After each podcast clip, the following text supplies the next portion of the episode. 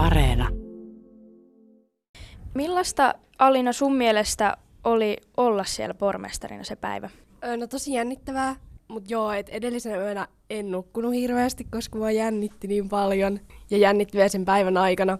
Mutta sitten kun se siitä lähti rullaa se päivä, niin kyllä se oli niinku tosi mielenkiintoista. Ja myös ihan silleen hauskaa, että Juhana Vartiainen oli ihan semmoinen rento tyyppi. No, miten sitten niin päädyit pormestariksi? Öö, no tähän on Planin tempaus. Plan on semmoinen lasten oikeusjärjestö. Ja mä oon Planilla toiminut öö, aikaisemminkin. Mä oon ollut semmoisessa ilmastotsempparit-ryhmässä. Tämmöinen niin ilmastoaktivistiryhmä.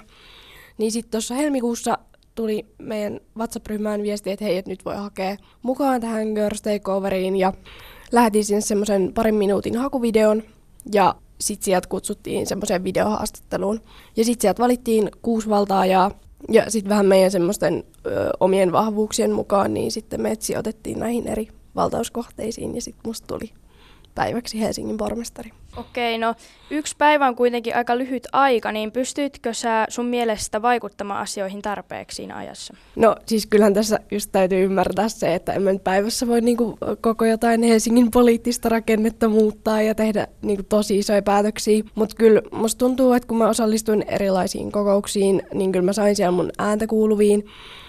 Ja sitten myös ehkä jotain semmoista, että sit niille jäi, niille päättäjille, jotka oli mun kanssa siellä, niin niille ehkä jäi jotain siitä mieleen ja niinku semmoinen fiilis, että nuorten ja tyttöjen asemaa ja ääntä pitää nostaa kuuluviin myös jatkossa. Mutta ihan mahtavaa.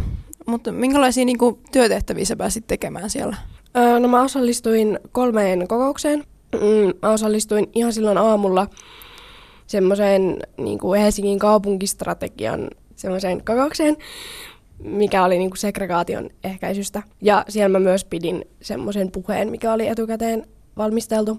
Ja sitten siihen melko perään oli sit myös tähän kaupunkistrategiaan liittyen semmoinen niinku ilmastopolitiikasta ja kunnianhimoisista ilmastotoimista. Ja sitten mulla oli lounas Helsingin kaupung- kaupunginvaltuuston puheenjohtaja Fatim Diarran kanssa. Ja sitten mä tutustuin Suomen Pankkiin hetken ja sitten sen jälkeen mulla oli vielä Helsingin kaupungin kansliapäällikön Sami Sarvilinnan kanssa semmoinen viikkopalaveri.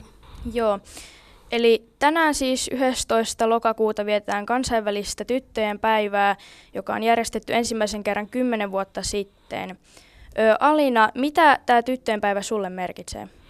No, mulle tyttöjen päivä on tosi tärkeä päivä. Tietysti etenkin tämän niin kuin tässä tempauksessa mukana olla myötä, niin tästä on ehkä tullut jotenkin vielä semmoinen tärkeämpi, että tänä vuonna tämä on tullut jotenkin tosi isolta ja merkittävältä.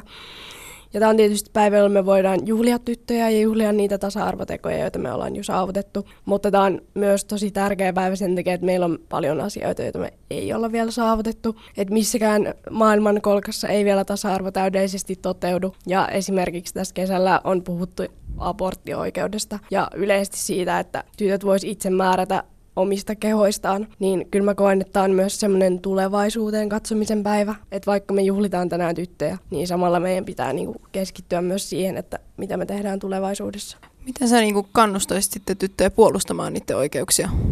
No tietysti se on niinku tytöille tärkeää se omien oikeuksien puolustaminen, mutta ehkä mä tässä vaiheessa kannustaisin myös kaikkia muita puolustamaan tyttöjen oikeuksia. Et se, että tyttöjen oikeudet toteutuu, niin se hyödyttää ihan kaikkia sukupuolia ihan kaikkia meistä. Ja ihan tämmöinen, jos miettii, että mitä nuoret voi tehdä, niin semmoinen someaktivismi on aika semmoinen helppo tapa lähteä liikkeelle. Ja sitten erilaiset just tämmöiset vaikuttajaryhmät, että vaikka voi lähteä sinne planille aktivistiksi. Ja ihan siis asioista puhuminen, että vaikka jos joku sanoo loukkaavasti tai halventavasti vaikka jossain kouluruokailussa, niin siihen voi sitten puuttua.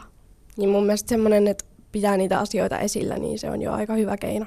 Yle Radio Suomi. Aina suorana. Aina läsnä.